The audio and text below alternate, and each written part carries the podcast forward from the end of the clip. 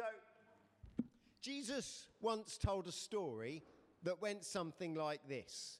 I have made a few alterations, but hopefully you'll forgive me. So, Jesus once said, told a story, and it went something like this There once was a farmer who owned vast expanses of land. On these countless fields between Horsham and Crawley, the farmer grew the tastiest sweet corn you can imagine. It was famous the world over for being the most delicious vegetable in the world. People would come from everywhere to the farm shop and they would get a freshly cooked corn on the cob, slather it in butter, and demolish it in seconds. They loved this sweet corn so much that they would write poems and songs about this corn on the cob. Now, uh, it came to harvest time, and the cobs needed to be picked immediately, otherwise, that they would go bad. So early one morning, the farmer, while it was still dark, headed into town and he went to Queen's Square. And there he found men and women who were looking for work. And so he hired those men and women he encountered to come and pick these corn on the cobs. And they agreed a salary of, what do you think is a fair salary for a day's work? Five pounds? Five pounds is a day's work? How about 80 Robux? Is that a good, is that a good day's wage? These kids are cheap. Sorry? 10k. 10,000 Robux. How much is that in pounds? A hundred pounds. Well, that's how much I've got it down written here. A day's, uh, uh, a day's wage I've got down here is he offered them each a hundred pounds to work in his fields. So they agreed a salary of £100 or 10,000 Robux, depending on how uh, they felt. And that sounds like a decent deal to do a day's work, doesn't it? So these men and women, they rolled up their sleeves and got down in the mud. And they started the big, hard job of collecting all the beautiful white, ripe sweet corn in all the fields the farmer owned and they carried huge bags on their backs to hold all the vegetables. They got blisters on their hands, they wiped sweat from their brows, they endured sunburn on their faces, and they got backache. Does that sound like hard work?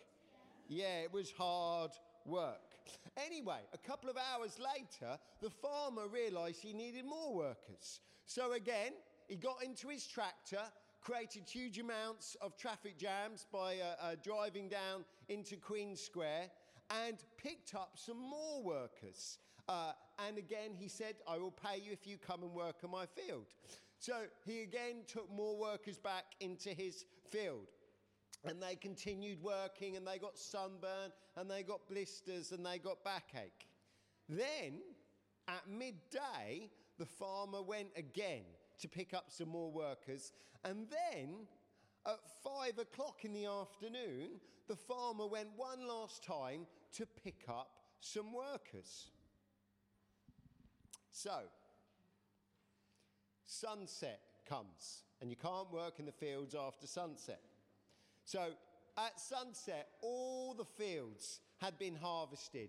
There was the biggest hill of sweet corn you can possibly imagine stored safely in his barns. Now, the farmer sent his manager to tell the workers um, they were going to get paid. And so the uh, uh, manager came uh, and he was told to give money to the last people that joined, first of all. And so the people that had worked since five o'clock, so, what time sunset, roughly? Any idea? In the summer.